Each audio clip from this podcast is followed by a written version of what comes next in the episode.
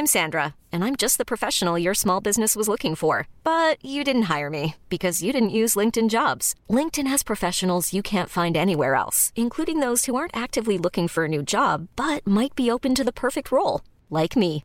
In a given month, over 70% of LinkedIn users don't visit other leading job sites. So if you're not looking on LinkedIn, you'll miss out on great candidates like Sandra. Start hiring professionals like a professional. Post your free job on linkedin.com/achieve today.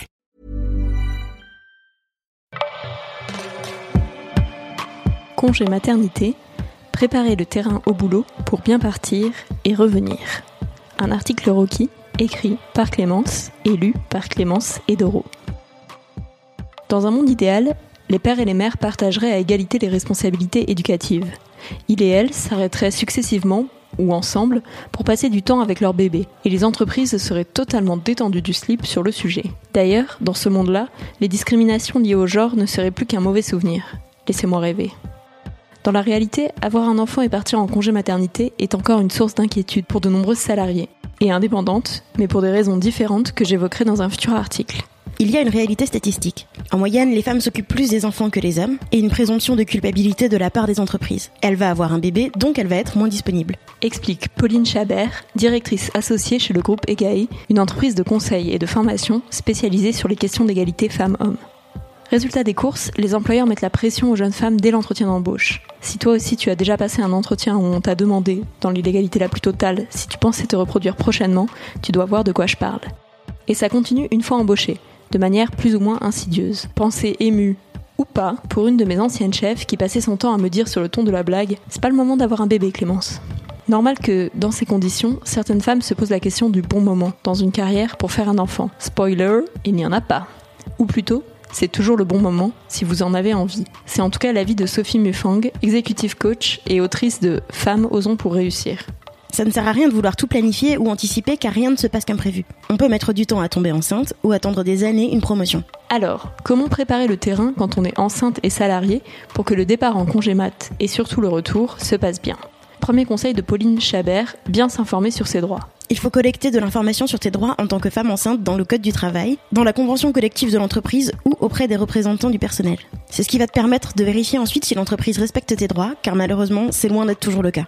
Rien ne t'oblige légalement à prévenir ton employeur ou un recruteur que tu es enceinte. Et plus tu le fais tôt, plus vite tu pourras bénéficier de certains droits. Réduction du temps de travail prévu dans certaines conventions collectives, autorisation d'absence pour les examens médicaux, interdiction de licencier une femme enceinte sauf rares exceptions, etc. Tu peux te contenter d'informer ton entreprise à l'oral, mais le mieux pour être tranquille, surtout si tu es en période d'essai, c'est d'envoyer un courrier recommandé au RH avec accusé de réception.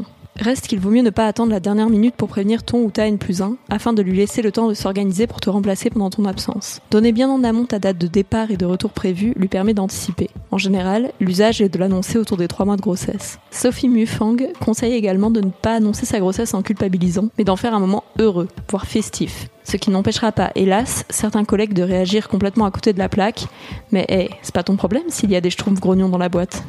Ensuite, je conseille de continuer à montrer sa motivation et son ambition pour l'avenir. Attention à ne pas partir avant de partir, même si c'est bien sûr beaucoup plus facile si on a la chance d'avoir une grossesse qui se passe bien. Ajoute la coach.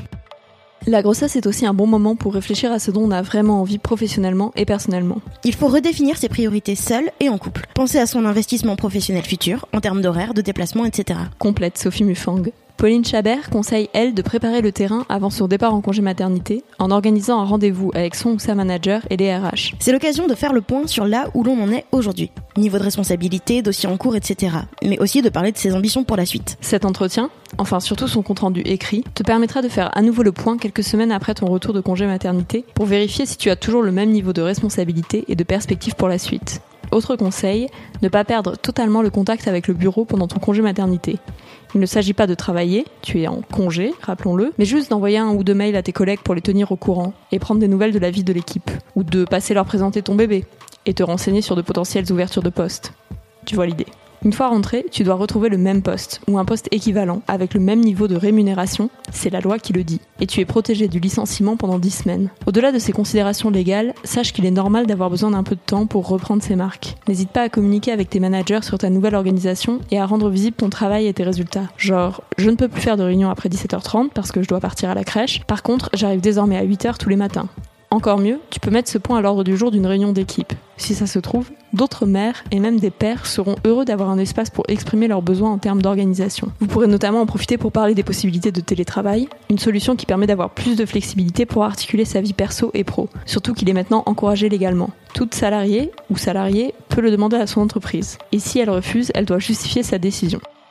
Si Pauline Chavert plébiscite le télétravail, elle est plus sceptique sur le passage à 4 5 e après une naissance. On perd du salaire, mais on a souvent la même charge de travail. Si c'est possible, il vaut mieux privilégier un aménagement des horaires dans la semaine, rester aux 35 heures, mais prendre son mercredi après-midi par exemple, en faisant de plus grosses horaires les autres jours de la semaine. Enfin, si malgré tout on se sent discriminé à l'issue de son congé maternité, elle conseille d'en parler à son ou sa N plus 1 et au RH. Parfois, ils ne se rendent pas compte, mais pensent être sympas en vous retirant des dossiers stressants mais intéressants par exemple. Et si tu as l'impression de parler dans le vide, tu peux ensuite te tourner vers les représentants du personnel ou les syndicats pour tenter de régler le problème en interne. Enfin, si vraiment rien ne bouge, il te reste la solution des prud'hommes en te faisant accompagner par le défenseur des droits par exemple. Les employeurs savent que s'ils discriminent pour maternité, ils risquent d'avoir de grosses indemnités à verser. Ils ont donc plutôt intérêt à chercher une solution à l'amiable. Explique Pauline Chabert. Cet article t'a plu? Tu as d'autres conseils à donner ou une expérience à partager? Viens en parler sur www.rockymac.com. À bientôt.